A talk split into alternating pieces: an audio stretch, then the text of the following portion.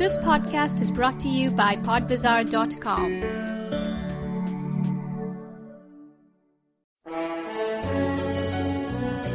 नमस्कार पॉड भारती में आपका स्वागत है।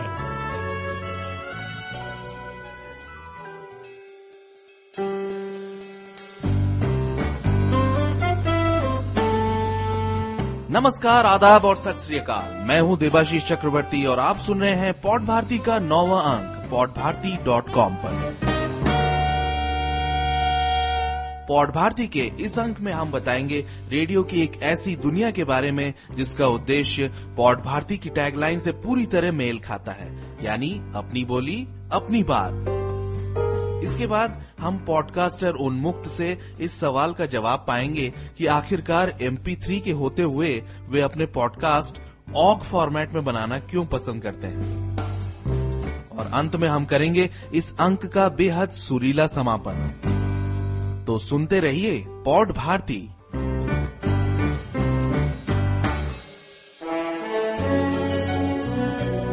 Pod Bharati. Pod Bharati. अपनी बोली अपनी बात।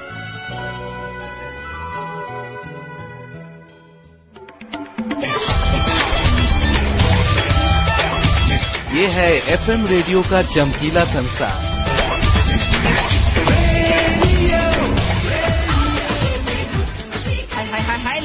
कैसी बात कर रही है? सुबह सुबह चहकती आवाजों का ये गुलशन काफ़ी कुछ बॉलीवुड नुमा है।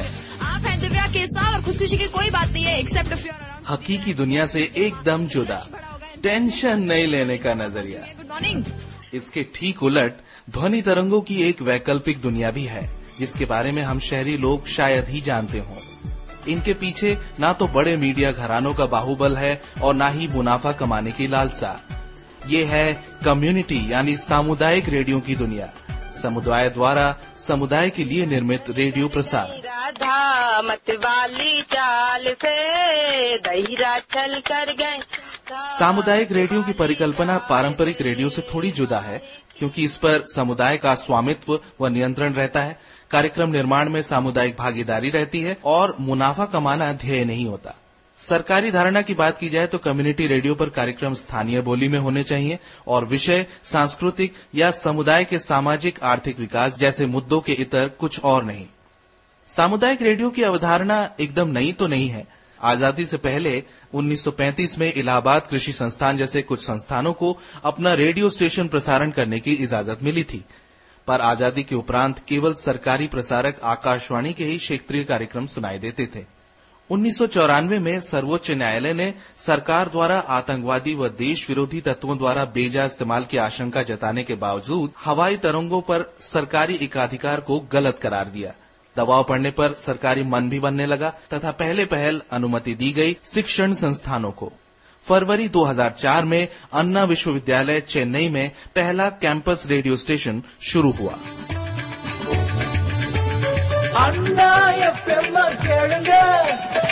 இந்தியாவின் முதல்வராக சமுதாய வானொலி Anna FM ninety point four तब से अब तक तो अनेक विश्वविद्यालय मैदान में उतर चुके हैं पुणे विश्वविद्यालय द्वारा संचालित विद्यावाणी जैसे अनेक कैंपस एफएम रेडियो ज्ञानवर्धक कार्यक्रमों के अलावा मनोरंजक सामग्री द्वारा छात्रों को भी अभिव्यक्ति का सार्थक मंच प्रदान कर रहे हैं आण्या गाण्या डिस्केऊ अरे बावड्या बोर्डावर आपल्या दोघांचं नाव लागलंय. आपल्या. काय कोणच्या बोर्डावर? अरे यो काय समोरचं बोर्ड ते बघ ते बघ पहिलं नाव तुझं दुसरं माझं. गाण्या. काय? अरे हा कसला बोर्ड आहे? काय प्लायवूडचा आहे? अरे प्लायवूडचा नाही डीप हॉल्टरचा बोर्ड आहे ना. काय नवीन मटेरियल आहे का? नवंबर 2006 में सरकार ने गैर सरकारी संस्थानों, यानी एनजीओस को भी सामुदायिक रेडियो प्रसारण का लाइसेंस प्रदान करने का प्रावधान कर दिया। पर सामुदायिक रेडियो को अनुमति देने के सरकारी कदम उठने के पहले से ही दक्षिण कर्नाटक के कोलार ज़िले के बुडिकोट ग्राम में तार बिछाकर पहले सामुदायिक केबल रेडियो नम्म ध्वनि की शुरुआत हो चुकी थी। ನಮ್ಮ ಧ್ವನಿ ಇದು ನಮ್ಮ ಧ್ವನಿ ನಮ್ಮ ಧ್ವನಿ ಇದು ನಮ್ಮ ಧ್ವನಿ ನಮ್ಮ ಧ್ವನಿ ಇದು ನಮ್ಮ ಧ್ವನಿ ನಮ್ಮ ಧ್ವನಿ मध्य प्रदेश में हाल ही में प्रारंभ रेडियो बुंदेलखंड सूचना व प्रसारण मंत्रालय की नई नीति के तहत स्वीकृत व लाइसेंस प्राप्त पहले तीन सामुदायिक रेडियो स्टेशनों में से एक है इसके निर्माण में यूनेस्को का सहयोग मिला है टन टन टन तारा चलता है रेडियो हमारा, चलता है रेडियो हमारा। एक बार से मन नहीं भरता, इसे चलाओ तुम दोबारा। हैरत की बात है कि 4000 रेडियो स्टेशन की स्थापना के सरकारी ख्वाब के मुकाबले अब तक केवल 40 शिक्षण संस्थानों और पाँच एनजीओ को ही लाइसेंस दिया गया है। बताया जाता है कि इसके पीछे मुख्य कारण है लाइसेंस प्रक्रिया की जटिलता और इसमें व्याप्त अफसरशाही। लाइसेंस प्रक्रिया की कई बातें स्पष्ट नहीं है। स्पेक्ट्रम के आवंटन में भी दिक्कतें हैं। फ़िलहाल शहरों के लिए तीन, व ग्रामीण क्षेत्रों के लिए पाँच फ्रीक्वेंसीज उपलब्ध हैं। पर एनजीओ आरोप लगाते हैं कि सरकार निजी रेडियो लॉबी के दबाव में रहती है। शहरों में कैंपस रेडियो इन फ्रीक्वेंसीज को हथिया लेते हैं, पर इनका पर्याप्त उपयोग नहीं करते। इनके पास चौबीसों घंटे प्रसारण की इजाज़त है, पर ये एक आध घंटे ही प्रसारण कर पाते हैं। इसके अलावा रेडियो स्टेशन के स्थापन की लागत भी लाखों में होती है, क्योंकि कई उपकरण आयातित होते हैं। सामाजिक कार्य क्षेत्र में तत्पर संस्थानों में भी इस बाबत जागरूकता की कमी है। कच्छ हो या झारखंड, तेलंगाना हो या उत्तरांचल, सामुदायिक रेडियो स्टेशन, भ्रूण हत्या, अंधविश्वास, महिला शिक्षा, शराबखोरी भ्रष्टाचार जैसे अनेक मुद्दों से लेकर इलेक्ट्रॉनिक वोटिंग मशीन के उपयोग जैसे विषयों पर जागरूकता फैलाने में महत्वपूर्ण भूमिका अदा कर रहे हैं। स्थानीय संस्कृति को बचाए रखने में भी इनका योगदान कम नहीं है। पर यदि सरकारी नीतियों की दया से ये घोंगा चाल ही जारी रहे तो इन चैनलों के उज्जवल भविष्य की कल्पना करना मुश्किल है। सामुदायिक रेडियो की नीति के प्रचार के अलावा रेडियो स्टेशनों की स्थापना लागत कम करने की ज़रूरत है। कल्पना कीजिए कि भारत जैसे देश में, जहाँ कई इलाकों में साक्षरता बेहद कम है और जहाँ जात पात लिंग आदि के आधार पर भेदभाव जारी है या मीडिया की पहुँच नाकाफी है, वहाँ रेडियो जैसे सुलभ माध्यम से कितने सारे बदलाव लाए जा सकते हैं। समुदाय अपने रेडियो के माध्यम से बिना किसी संपादकीय प्रतिबंध के द्वारा अपनी बात हर किसी तक पहुँचा सकते हैं तथा स्थानीय निकायों और सरकारी कामकाज पर नज़र रख सकते हैं। आशा है कि सरकार व संबद्ध संस्थान सारी कठिनाइयों पर काबू पाने की दिशा में काम करते रहेंगे और सामुदायिक रेडियो स्टेशनों की संख्या में इजाफा होगा। इस रिपोर्ट को तैयार करने में मदद करने के लिए सामुदायिक रेडियो स्टेशन की स्थापना से जुड़ी संस्था मारा के राम भट्ट और पेनोस रेडियो साउथ एशिया का हमें सहयोग मिला। आप सभी का बहुत बहुत शुक्रिया। सामुदायिक रेडियो से जुड़ी और कड़ियाँ आप हमारी वेबसाइट पॉडभारती पर इस अंक के विवरण के साथ प्राप्त कर सकते हैं।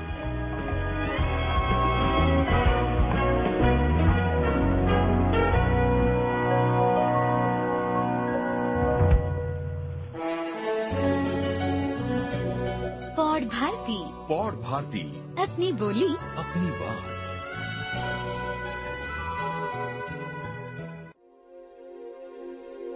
आमतौर पर पॉडकास्ट MP3 प्रारूप में मिलते हैं। आईट्यून्स जैसे पॉडकैचर से लेकर विनैम सभी इन फाइलों को सुना सकते हैं। पर बकबक नामक पॉडकास्ट बनाने वाले उन्मुक्त अपनी फाइलें डॉट ओजीजी यानी ऑक प्रारूप में बनाते हैं। ऑक वर्बिस से उनके लगाव के पीछे आईपीआर सॉफ्टवेयर पेटेंट जैसे अनेक गंभीर मुद्दे हैं जिन पर अधिक जानकारी दे रहे हैं स्वयं उन्मुक्त।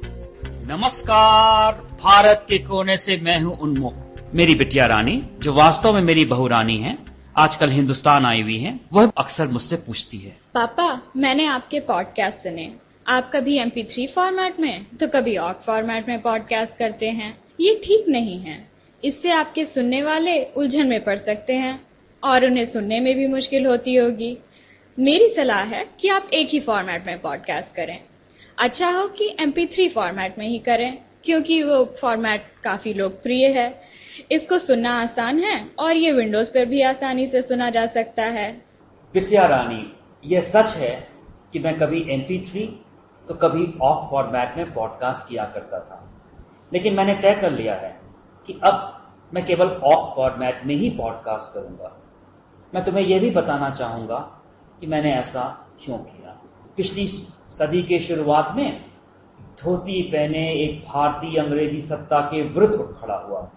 उसका कहना था means are more important than the end the means are good only then the desire end can be achieve उस व्यक्ति का नाम था मोहनदास करमचंद गांधी। दुनिया में वो महात्मा गांधी के नाम से जाना गया। मेरे विचार से महात्मा गांधी का दर्शन जीवन के हर क्षेत्र में आज ज़्यादा महत्वपूर्ण है। इंफॉर्मेशन एंड कम्युनिकेशन टेक्नोलॉजी के संदर्भ में अंत है सबको सूचना पहुंचाना। साधन है कि यह किस प्रकार से किया जाए, किस प्रकार के फॉर्मेट का प्रयोग किया जाए, किस प्रकार के सॉफ्टवेयर का प्रयोग किया जाए। इस सदी में सबसे ज़्यादा समस्याएँ इंटेलेक्चुअल प्रॉपर्टी राइट्स यानी कि बौद्धिक संपदा अधिकार या आईपीआर से जुड़ी होंगी ओपन स्टैंडर्ड्स एंड फॉर्मेट्स में न केवल सूचना का संचार सबसे अच्छा है, पर बौद्धिक संपदा अधिकारों के बारे में कोई विवाद नहीं कोई भी मानक तब तक मुक्त मानक या प्रारूप नहीं हो सकता, जब तक कि उसके सारे बौद्धिक संपदा अधिकार छोड़ न दिए जाएँ।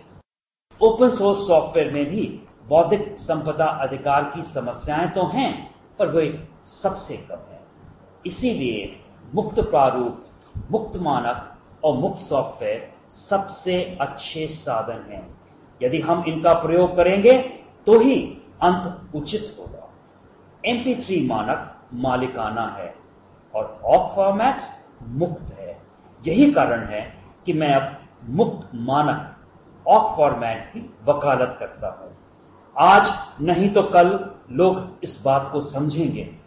यह सच है कि ऑफ़ फॉर्मेट की फाइलों को सुनने में कुछ मुश्किल होती है, पर तुम इसको बहुत आसानी से सारे ऑपरेटिंग सिस्टम में सुन सकती हो। लिनक्स में तो ये सब प्रोग्राम में सुना जा सकता है, और मैक और विंडोज़ में इसे कम से कम और डायसिटी M player VLC media player में सुना जा सकता है। जीवन में सफल होना प्रसिद्धि पा लेना, पैसा कमा लेना सबको अच्छा लगता है, पर उसे प्राप्त करने के साधनों पर भी ध्यान देना। यह बात तुम्हें अपने बच्चों को, हमारी आने वाली पीढ़ी को बताने की ज़रूरत है। इसी के साथ आप सब विदा दीजिए। नमस्कार। जय हिंद। और कार्यक्रम के अंत में एक गुनगुनाता ज़िक्र कुछ अनसंग टैलेंट्स का। आईट्यून्स पर हमने भाई बहन की एक जोड़ी खुशी और नौजाद के एल्बम अमेरिका में इंडिया को सुना तो संगीत बेहद मधुर लगा। सोचा क्यों ना आपको भी सुनाया जाए।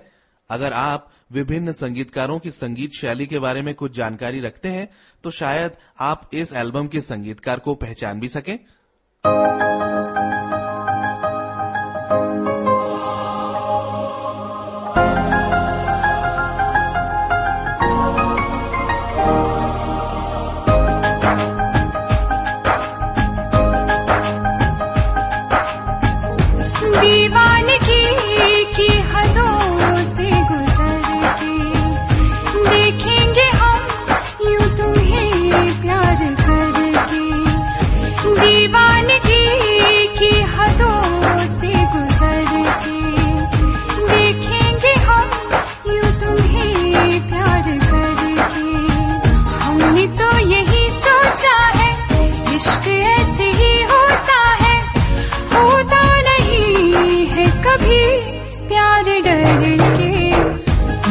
दीवानगी की हदों से गुजर के देखेंगे हम यूँ तुम्हें प्यार करके। हमने तो यही सोचा है, इश्क ऐसे ही होता है, होता नहीं है कभी प्यार डर के। दीवानगी की हदों से गुजर के।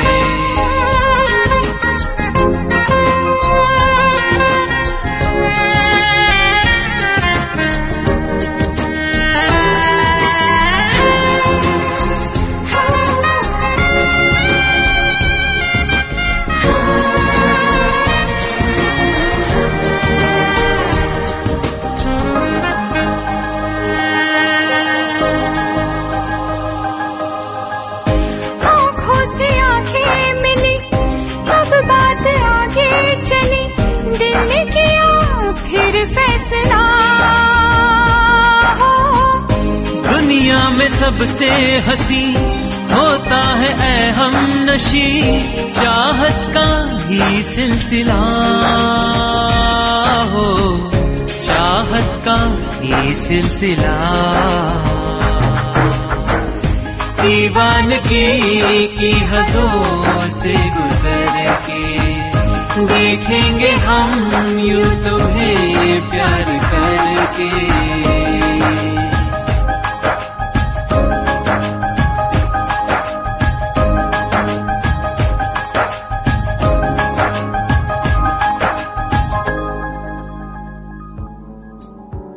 तो श्रोताओं, क्या आप पहचान सके कि इस गीत को लयबद्ध किसने किया है? अगर नहीं तो चलिए हम आपको बता देते हैं। ये हैं जतिन ललित वाली लोकप्रिय संगीतकार जोड़ी के जतिन। अमेरिका में इंडिया एल्बम के सारे गाने मुफ़्त डाउनलोड करने और उनके वीडियो देखने के लिए आप उनकी वेबसाइट तरकश कॉम पर जाएँ। क्या आप किसी ऐसे ही प्रतिभाशाली गायक या गायिका के बारे में जानते हैं? हमें उनके सर्वश्रेष्ठ गीत की रिकॉर्डिंग और जानकारी भेजें। पसंद आने पर हम उन्हें अपने आगामी कार्यक्रम में ज़रूर शामिल करेंगे। इसी के साथ पौड भारती का नौवा अंक संपन्न होता है। आपको ये अंक कैसा लगा? आपकी प्रतिक्रिया और सुझाव का हमें इंतज़ार रहेगा।